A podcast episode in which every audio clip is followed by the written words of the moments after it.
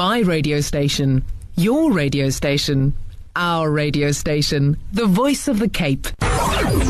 This is Inside Sports. Hashim Amla, the first South African to get 300 in a test match. Your country salutes you. Inside the news. It's a really good ball. It's Tshabalala.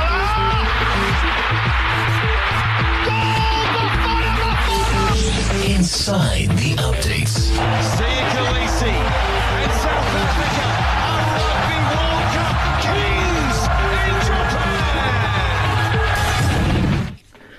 Assalamu alaikum. Just gone a five past eight. You're listening to Inside Sport exclusive to the Voice of the Cape, where we cover all the latest news and chat to past and present sports stars as well. I'm your host, Firoz Sheikh, and pushing all the buttons for me tonight is Nasser Myberg. My guest is the coach of Banyana Banyana, Desiree Ellis. But before I chat to her, let's catch up with the latest news coming through. Red Bull's Max Verstappen won the 70th anniversary Grand Prix at Silverstone today. The Mercedes pair of Lewis Hamilton and Valtteri Bottas uh, finished second and third, respectively.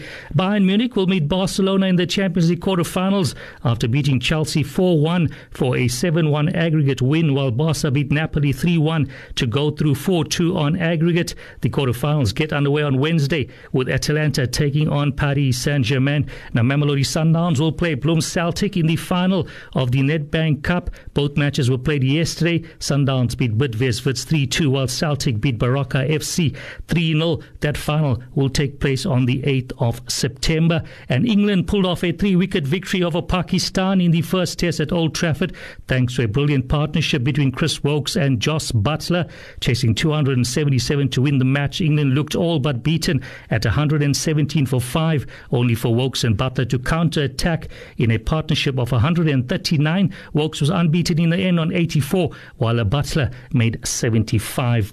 It's time now uh, uh, to chat to my guest this evening, Desiree Ellis. Thanks for chatting to us on the Voice of the Cape. Hi, Firoz. Thanks for having me and welcome to the listeners. Now, you can join the conversation as well. Call 021 442 or WhatsApp 072238 0712 for any comments or questions for uh, Desiree. Now, let's start with your early days, Desiree. Was soccer your original sport of choice? Most definitely, since the age of six. Um, there was no girls' football back then, but um, I played with boys. Um, my cousins were all boys. So um, in the afternoons, um, my mom and dad worked um, in Cape Town. We lived in Heidelberg. My granny lived in Salt River. So we would went to Dryden Street and afternoon after school we would play with my cousins, um, boys. But at school I did athletics and I did hockey and um, I did ballet. Um, but football was my, my choice. Now, um, you played for quite a few teams in your days. Uh, talk talk to us about some of these teams you played for in Cape Town. Well, I first I first played for Athlone Celtic, um, and then when they became defunct, I, I joined Wynberg St John's, and and out of Wynberg St John's, we left and we formed a team called um, Choices United, who changed their name to Saban United. Um, I then left. I went to join a new club, set up a new club with someone called St Albans. I played for Moonlighters. I came back to um, um, Saban United. We then changed our name to Cape Town Spurs Women's Football Team.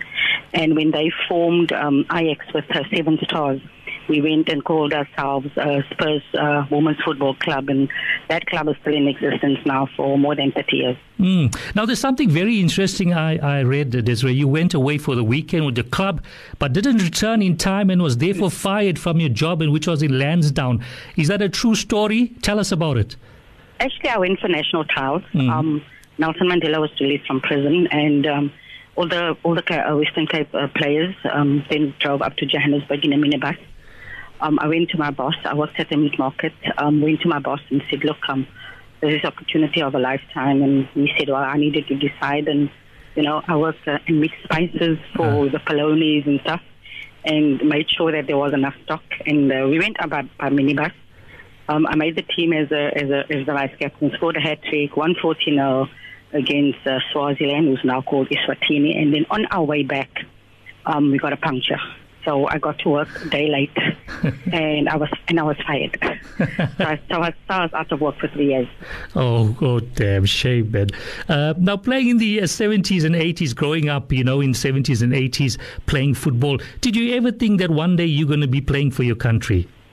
Look, it was always a dream, but um, during the apartheid era, you never thought it's possible. And, and you're reaching 30, um, and you think this is not going to happen in your lifetime. And then um, Nelson Mandela gets released from prison, and at the age of 30, I get the opportunity to go try out and play for the national team. So now I'm living my dream. I don't have work, but um, I'm not going to say I didn't care. Um, but that is something that I've dreamed of for a very, very long time. And now it was finally happening. So you know, I tried to stay in the team as long as I could, could um, train every single day because, you know, that, that is what I dreamt of. Now, um, you, you mentioned a little bit about those trials. Back then, obviously, you were playing club football. It wasn't like a professional era at the time and stuff like that. How did you guys get notification about trials? And obviously, you had to find your own way uh, back and forth to Johannesburg, right? How did those trials go and where was it? Look, we, had, we, we played provincial tournaments, obviously, and then um, the first national team was going to be selected. And through the provincial tournaments, um, you get selected for a possibles and a probables and that. So all the players that that were selected at the, at the tournament and, you know, other players, the sort of unification, other mm. players coming together. Um, we, we then got invited to, to try out for the national team. And I remember Terry Payne being our first coach. Um, and the first captain was also from the Western Cape, Anthea Charles. I was mm-hmm. Then vice captain. Um, and through those tournaments, that's where, um, you know, players got um, identified um, to come to trials or to be added to the squad. And, um, and every year they would have this um, interprovincial tournaments and the coaches and selectors would be there and look at the current players mm. and, and, and look at new players as well. So that's basically how, you know, how we got selected for the national team back then. So if you had to put a, a figure to it in terms of the number of uh, ladies that took part in these trials, how many would you say plus minus would be for, for, for you guys to compete against each other and then eventually getting down to this to the squad number? Well, we were over 30 players mm. um, that came for that first trial. Uh, um, over 30 players, and eventually, I think it was, I think it was closer to 40, mm. but eventually, eventually they chose about 25 uh, or so, um, and uh, we played our first game while we were in that camp. Uh, we played our first game against um, uh, Swaziland, who's now Eswatini and uh, we beat them 40 0. And um, I was one of three players to score a hat trick on debut. Yeah, and and then I was going to come to that, but that's fine. And then um, when your name was mentioned as playing or getting selected for South Africa, Banyana Banyana, what were your feelings at that time? I mean, I was over the moon. You know, um, this is stuff you dream of growing up and, and playing football and mm. and as I said at the age of 30 when you know it's almost time to to, to give up um, you know the opportunity comes so I wanted to make sure that um, you know I get into that team and and wanted to make sure that I'm you know I train as as hard as I can every day and to try and stay in the team for as long as my body can um as my body can hold it, you know, um, because uh, uh, back then there was many, many women teams, but um, the opportunity for us to play international football was, um, you know, very far between. We didn't play as regularly mm. as they play now. Now, you played for the national team from 93 to 2002. I think you made about 32 appearances, scoring six goals. Share some of those highlights with us while playing for South Africa.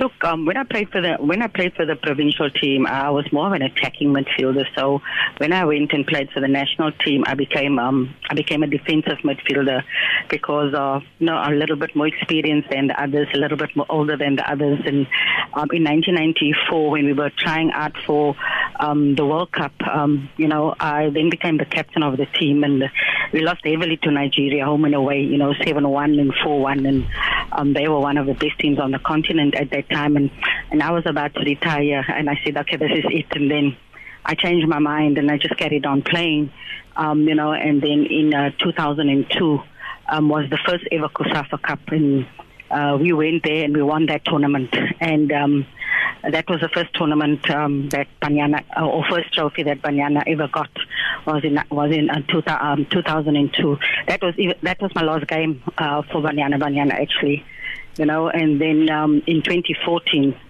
um, that's when my coaching career started. Mm. Now, we, we, you mentioned Nigeria. Who, who, were the other power horses in terms of uh, women's football in Africa?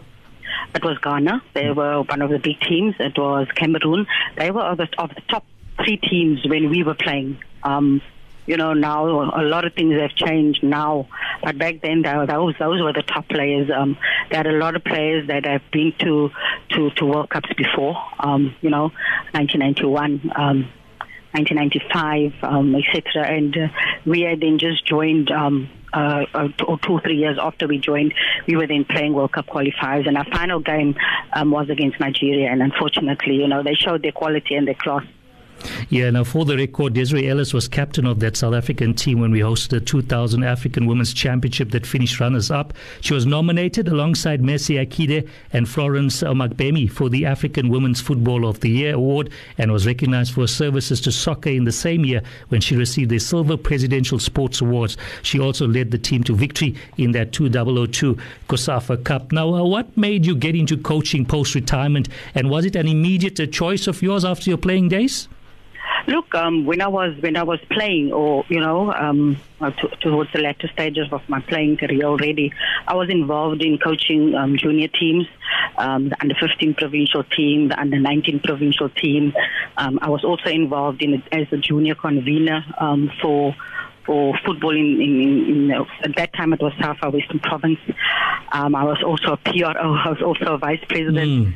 of women's football. So I got involved in that because I knew that um, my playing career was not going to last forever. And then at one of the one of the camps that we were at, I got injured. I hurt my ribs. And uh, host was I was uh, holding. Um, uh, he was the, t- technical director at that time. They were having a, a, a introductory course at UWC, and I actually was sent home to do that because I couldn't participate in the rest of the camp. Right. Um, and then while I was towards the end of the, my career, I was also a player coach along with um, the now performance analyst of uh, Banyana Banyana Shalene Booysen. Mm. And in 2005, 2006, we won a national championship um, for Spurs ladies as we beat um, Moroka Swallows in the final. And then after Vodacom came the Sasol League, and after, I mean, sorry, the, the Sanlam League. And after that, obviously, the current Sasol League. Now, you were part of all that, Desiree, so it must have been a brilliant for you yourself, you know, coming from that era where there was no proper leagues in place and then to get to this stage where you, uh, we are now have uh, uh, proper structured leagues for women's football in the country. No, back in the day, we just had this one league in the Western Cape, and you would play uh, amongst players in Cape Town, um, and then you would go for, for provincial clouds, and uh, and then you would go for a provincial tournament. You know, now you have the you have development leagues. Um, you know, in, at, at, at, the six regions in the Western Cape, um, you have the, the regional leagues in all um, six regions. Then you have the Sasol League, which is Western uh, Western uh, in the nine provinces and now, and now you have the National League. And not forgetting, you also have university football now, which is huge.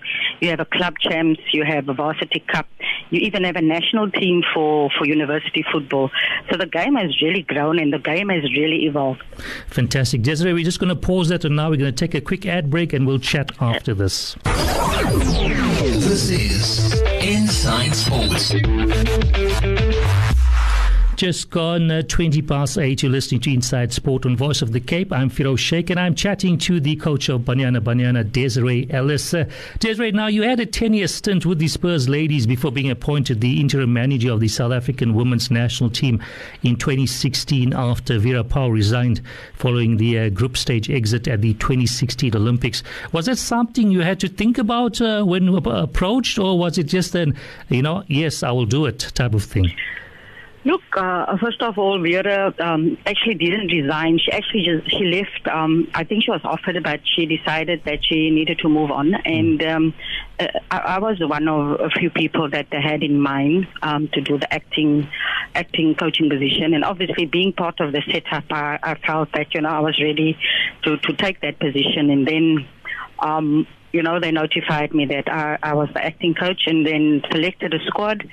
And, uh, you know, two weeks later, we, we playing a, a match. And uh, I can say I won my first game, mm. which, is, which, is always, so. which, is, which is always a good start, yes. um, you know. And then we were told to take the team to AFCON. you know, the 2016 AFCON. Um, we didn't do that well there. We ended fourth. Um, but, you know, that was the start of everything. No, fantastic. And of, of course, we know your achievements since then with the national team, finishing runners up at the African Women's Cup of Nations, only missing out to Nigeria via penalty shootout. Having gone that far, it must have been very, very disappointing missing out on uh, lifting that trophy via that penalty shootout. Look, it was very disappointing. We had really, really worked hard that year um, because it was a World Cup qualifying tournament as well. Um, you know, so when the draw came out, um, we were in the group with Nigeria, and uh, not only not many people gave us a, gave us a chance, you know, but we knew um, the first game of that tournament we needed to win you know, to make sure that we get an easier draw um, in the semi-finals. And we had work planned really well, um, and the players executed the plan perfectly. You know, throughout that tournament, they were on top of the game. Um, and um, then we, you know, we expected to play Ghana, but then Mali beat Ghana, so we knew, you know, that we needed to really plan properly. And uh, when we scored the first goal, you know, we settled down really well. And then when we scored the second goal, 10 minutes before full time, you know, I, I had to try, I tried to contain myself um, with 10 minutes to go because I knew that we were not going to concede three goals. And, you know, I had to just, uh, you know, com- calm myself down um, because I could hear on the bench that, you know, some of the players were, were excited already and so on. And when the final whistle went, it was absolute chaos, you know, screaming, shouting, players were praying. Play. I know Janine was lying flat on her back crying. Yeah, and, yeah. Uh, you know, Cecil was there and we just looked at each other and we just screamed. And Uh. Fran was there and we just screamed at each other. I, I actually don't think we slept that night. Well, I'm sure. What a fantastic achievement. And of course, the cherry on the cake would have been to qualify for the very first time for the FIFA World Cup. Uh, share with us uh, those feelings of qualifying for that showpiece for the first time ever, and you being the head coach, of course. Look, it was it was just absolutely amazing. You know, um, you know the the the, the girls. We, we we got back to the hotel and they had these banners, Bayana, Bayana, and hmm. we didn't care that the name was written incorrectly because you know we were just screaming and and carrying on and going crazy. And you know when I switched my phone on, my phone just went mad with all the WhatsApp messages, you know, and, and stuff like that. And, you know, we then got a, a, a, a, video call from uh, the president of the country who was in Argentina at the time. And I think that was amazing, you know. Then players realized the magnitude of it all. And yes, we couldn't go one better, you know, beating Nigeria in the final, but we gave as good as we got. Yes. And I think, you know, the experience of them maybe playing in so many finals, you know, maybe told for them, and then the penalty shootout, as we know, is a lottery. Um, but the players were magnificent, you know, the coaching staff, the, the medical team, the, the rest of the staff. We, we, we speak about teamwork, you know, so Yes. each and every one of them played their part. But we didn't realize the magnitude until we got back to South Africa you know, walking out to OR Tambo and seeing all that people there, then we uh, realized the magnitude of what we had really done. what you've achieved achieved absolutely. T- talk us about that that world cup you know um, for you for you as a coach for the players taking part in this major event. You know one of you know uh, millions of people are watching. Everybody wants to be part of the world cup. What was it like in terms of the feeling and the highlights of just being part of that You know, it was daunting for us at first because none of us had the experience of being at the World Cup. You know, there were two Yeah. players that went to an under 17 World Cup just a couple of months prior, but none of us had any experience. But, you know, we played some tough games along the way to get us mm. ready. Didn't win a game, you know, and maybe we could have done better in some of those games, but we needed those tough matches. You know, playing the USA were number one. Um, and then, you know, we then went from where we were preparing in France to booking into the FIFA hotel. And I think that's where it really sunk in. You walk out and you see the bus and it's got uh, South Africa on there. And now you realize that you're here. And we prepared really well and planned really well. And, you know, I, I still listen to the match, the Yeah. commentators saying it's not going to script. Um, this is not what's supposed to be happening. And because we had taken a very good lead and, you know, and we spoke about just trying to stay calm and trying to get that second one. And we didn't. And, uh, you know, then we got a couple of tough decisions go our way. And, you know, before we knew it, we were down to 10 players and chasing the game and, you know, lost 3-1. I, I didn't think that, you know, um, that was a true uh, reflection, but mm. uh, sometimes those results go your way. And the second game becomes a final. Um, and the third game we knew was always going to be tough against Germany. Mm. And, uh, you know, we didn't get the results we wanted, but I think we had shown that you know, um, we we here to stay, and uh, hopefully we can make the one in 2023 and compete as well. You know, Desiree, looking at the, at that World Cup, the standard of the football. I mean, um, look at the likes of the USA and some of the European teams, England, Germany, the Netherlands. Uh, you know, it must be pleasing to see such high quality and obviously the crowd attendances as well. No, it was absolutely amazing. I mean, we, you walk out and there were so many South Africans in the crowd as well, which was really amazing. And a lot of the fans that, that uh, were not South African fans actually, you know, uh, took a took a liking to the South African players. The way the way we try, tried to play play football, they took a, li- a liking to that, and we showed, you know, um, like you said, we w- want to go to another one um, to show that we've learned lessons there, and we want to show go and compete. You know not that we didn't go compete in the first one, but we were a very tough group. Um, mm. And uh, I remember Jill Ellis uh, at the draw, which was the December. She came and she said to me, Daisy, this is so tough, but you know what? Just go out and do your best. You know, and it was it was strange. We all had the World Cup, and year before the first game, she sends me a text text message, and she says to me, "Cuz, you got this." Mm. you know, but uh, such a uh, uh, uh high quality coaching still has time to, you know, uh, wish you well. So, uh, you know, that's how the, what the World Cup is all about. There's a lot of rivalry, but there's also, you know, a lot of friendship. And Absolutely. I think uh, our players acquitted themselves extremely, extremely well. Now, I want to uh, mention some of your personal achievements with Banyana Banyana. I'm going to mention some of them before getting your thoughts on them. CAF Women's National Team Coach of the Year 2018 2019.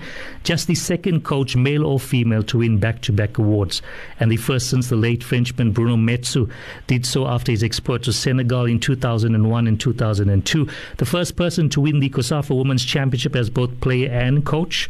Western Province Player of the Year 83 and 93. SAFA Special Recognition Gold Award 2001. Presidential Sport Silver Award uh, 2001. So that list goes on and on, Desiree. Um, what are your thoughts on those achievements, uh, you know, by yourself as a coach and player? You know, um, as a player, yes, you going out there, you performing as part of a team. But I think as a coach, because you're involved in team sports, so you know, I'm I'm I'm getting the award. You know, if the team doesn't do well, the coach is on the red carpet. Mm. But you know, you've got to give credit to the coaches that I work with. Um, you know, uh, the staff that I work with, um, because they play a big role as well. You know, um, assistant coach, performance analyst, you got your fitness trainer, and your medical team, and the rest of the staff then you know, um, you know, the I, I believe the building blocks that the previous coaches put in, you know, um, because Banyana didn't start when I came. You know, you had yes. Joseph Mkhonza. He went he went to Olympics in, in London 2012, the 1st mm-hmm. one. You know, to go to a major, and then I was fortunate to go with Vera as an assistant coach to um, the 2016 uh, Rio Olympics. Mm. You know, but I think the big one that was missing for all of us as players that have come before, coaches that have come before, was the World Cup.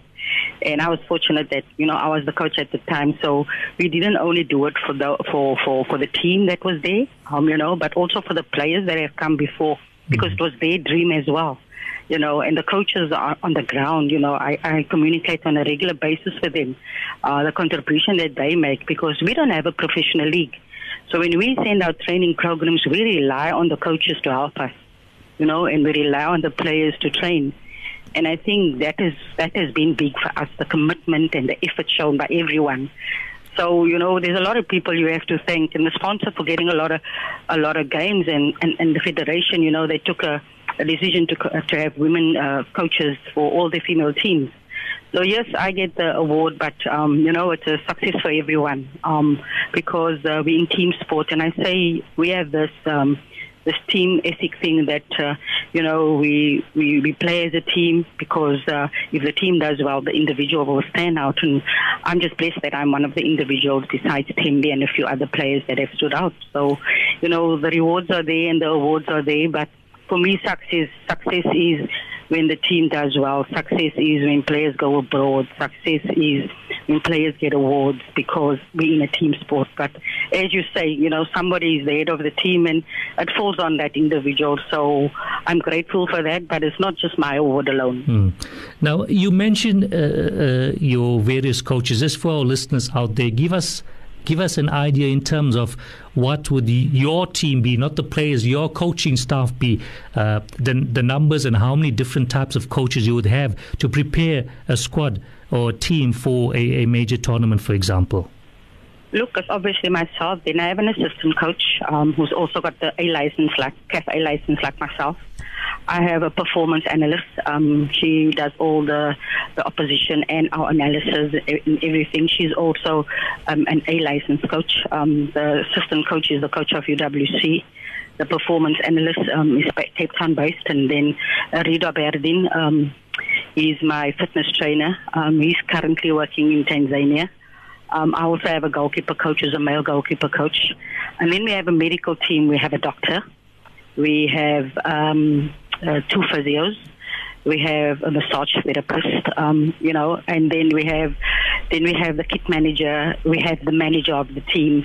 Um, we have obviously the bus driver that drives us around. We have a media officer, um, and then obviously the head of head of delegation as well. So that's basically what it is. Sometimes you have um, uh, opposition analyst, um, but at the World Cup we only had the one analyst who did both ours and the opposition. Um, and, and the bigger and better teams, um, like the US have a yes. staff of 24.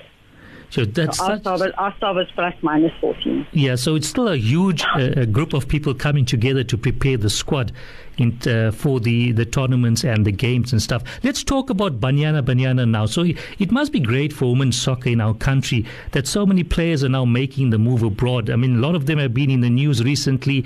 Uh, we saw Janine van Wyk joining the Scottish champions Glasgow City. Uh, there's Jim, uh, Jermaine who has joined the Portuguese side Braga. Um, there's um, Nothando Vilakazi.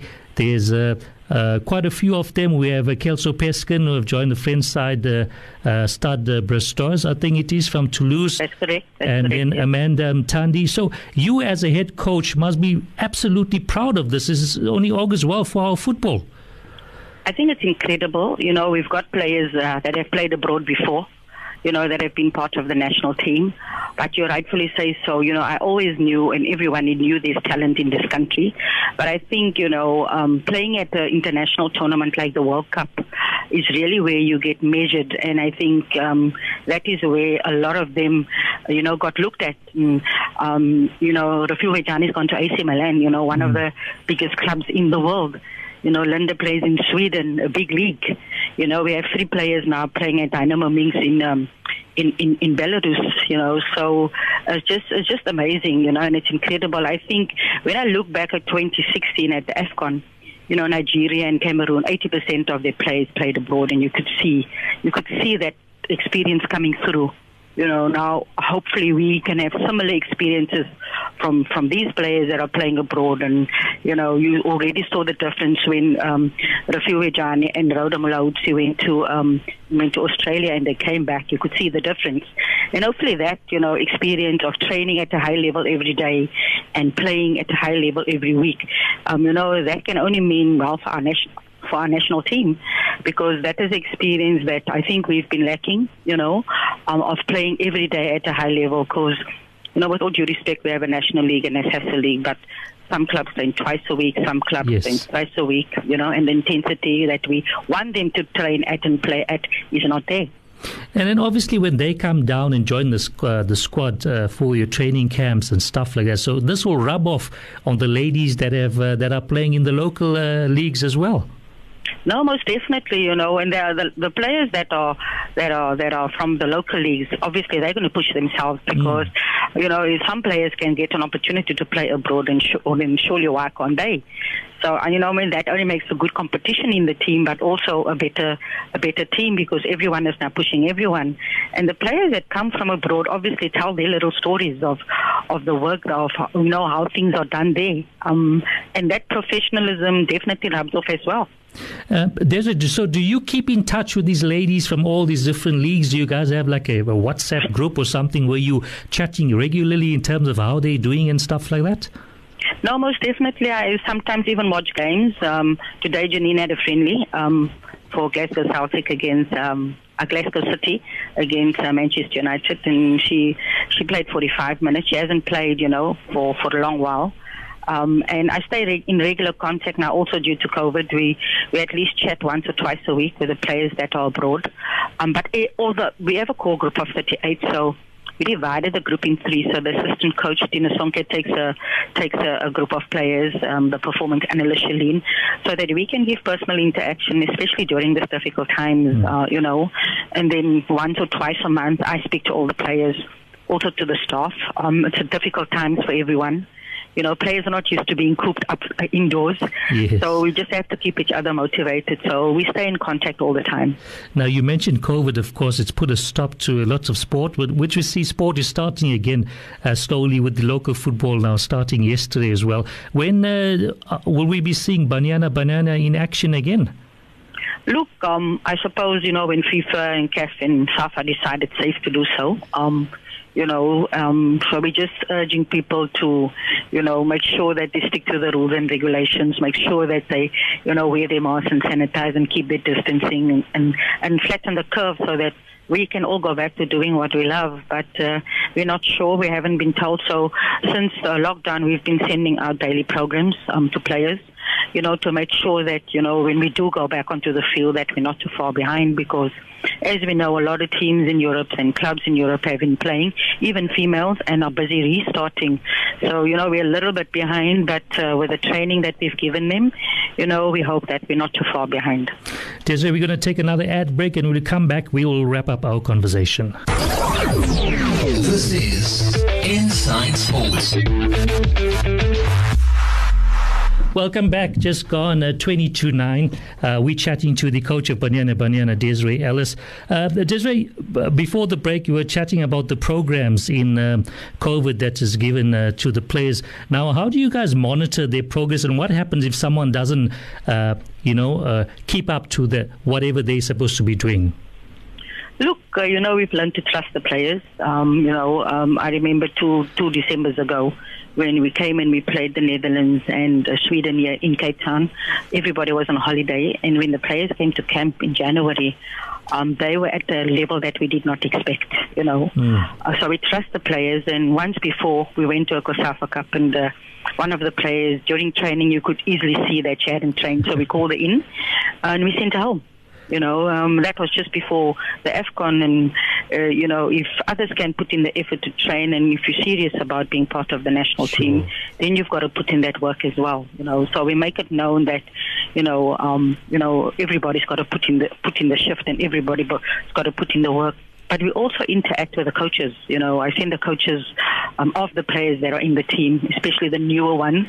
I would send that to the coaches so that they can see what the players are doing, and we also ask them to help us um, you know, to monitor that so that when a player comes to camp, um, especially the newer ones, then they're not too far behind. Because most of the training that we do send is similarly to what we do while we're in camp, so players understand when we send out the videos and stuff for them to do um, during during the, the, the training sessions at home. And we do that also before we come into camp, you know. Two weeks prior to camp, we send out a program to everyone to make sure that they come into camp on a certain uh, fitness level. No, fantastic, uh, Desiree. Uh, just before we go, um, I'm very curious to know what were you up to during lockdown as a coach. You know, uh, uh, what were you guys busy doing? Were you and your team? Um, let's leave the players. You know, as a coaching staff, what were you guys up to during lockdown? I mean, I think I've been more busier than uh, you know normal. Um, you know, like the interaction with the players, of course, um, regular meetings with my with my assistant coaches um, and the performance analysts, looking at uh, previous footage, um, you know, doing uh, uh, analysis and stats, and um, on a regular basis with the fitness trainer to set up the programs with the manager um, on administrative stuff, and then doing, you know, conditioning courses online, doing analysis courses online, um, being part of webinars, um, you know, um, and obviously, um, you know, uh, as well as uh, a pro, uh, you know, with my foundation, busy assisting in and over park and other other feeding schemes where I can, you know, during this difficult time. Mm, oh, fantastic! Tell us, tell us a little bit more about your foundation before we go. Look, due, due to COVID, we couldn't launch it, but um, um, the motto is just to to make to make more stars. Um, and a star is not just someone in football. You know, someone who can rise above these circumstances. So um, at the moment, we're just helping feeding schemes, um, especially the Novo Park and colleagues of mine that are busy feeding, you know, Atlantis and Beverlands and Mitchell's Plain and Lavender Hill. Um, so we're busy assisting there. Um, you know, most foundations want to give kids an opportunity, but I also want to give coaches an opportunity and I want to assist where I can. You know, um, I had a great mentor when I was playing. My dad, my late dad. Mm. So I just want to be that little link in between where I can make a difference, where I can give someone, uh, create someone an opportunity.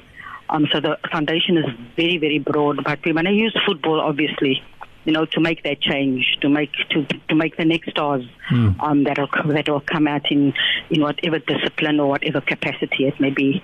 Um, so um, yeah, that's what I, that's what I'm trying to do through the foundation. Fantastic, Desiree Ellis. It's been an absolute pleasure chatting to, to you to you tonight, and keep that uh, SA flag flying high. Uh, thank you very much. I just want to say that uh, please, everybody must take care and everybody must stay safe and uh, please take care of each other during these difficult times. You know, as a country, we've overcome so many things. And, uh, you know, by the grace of God, we'll get through this as well. Fantastic. Thank you so much, Desiree. Uh, thanks, Heroes. Thanks for having me. What a lovely lady that was, the coach of Banyana Banyana, Desiree Ellis, uh, chatting to us this evening. I hope you enjoyed another edition of Inside Sport. Now, just before I go, let's just give a, give you that latest uh, news that was coming through today. Uh, if you missed it, Red Bull's uh, Max Verstappen won the 70th anniversary uh, Grand Prix at Silverstone. The Mercedes P of Lewis Hamilton and Valtteri Bottas finished second and third, respectively. There, Bayern Munich will meet Barcelona in the Champions League quarterfinals after beating Chelsea 4 1 for a 7 1 aggregate win, while Barca beat Napoli 3 1 to go f- uh, through 4 2 on aggregate. Uh, the quarterfinals get underway on Wednesday with Atalanta taking on uh, Paris Saint Germain. Mamelodi Sundowns will play Bloem Celtic in the Nedbank Cup uh, final. Both those matches were played yesterday. Sundowns beat Bidvest 3 2, while uh, Celtic beat uh, Baroka FC 3 0. That final will take place on the 8th of September. And England pulled off a three wicket victory over Pakistan in the first test at Old Trafford thanks to a brilliant partnership there between uh, Chris Woakes and Jos Buttler. They came together uh, with a score of 117 for 5. England chasing uh, 277 for win uh, to win. Woakes was unbeaten in the end on 84, while Buttler made 75. Now the Europa League quarterfinals gets underway tomorrow. I just want to give you those fixtures there. Those matches start at 9 o'clock. Inter Milan take on Bayer Leverkusen. Manchester United take on FC Copenhagen. And then on Tuesday, the uh, wrap up. Shakhtar Donetsk play Basel. Wolves take on Sevilla. The Champions League then gets underway on uh, Wednesday. The uh, the uh, 12th Atalanta they take on Paris Saint Germain at uh, Saint Germain, and then on the 13th, that's Thursday, we have uh, Atletico Madrid taking on uh, Leipzig. I just want to get those other fixtures for you quickly as well. Uh, um, Barcelona will play uh, Bayern Munich in the other quarterfinal, and then the final quarterfinal on Saturday, we'll see uh, Manchester City taking on a French side, the Lyon. That match will uh, kick off at uh, 9 o'clock. Of course, all the quarterfinals are one off matches. They're practically one off knockout matches, no uh, second legs involved there. Uh, I'll be back with more sporting news on the drive time from Monday to Friday from Ifiro Sheikh. Have a lovely evening. Assalamu alaikum wa rahmatullahi wa barakatuh.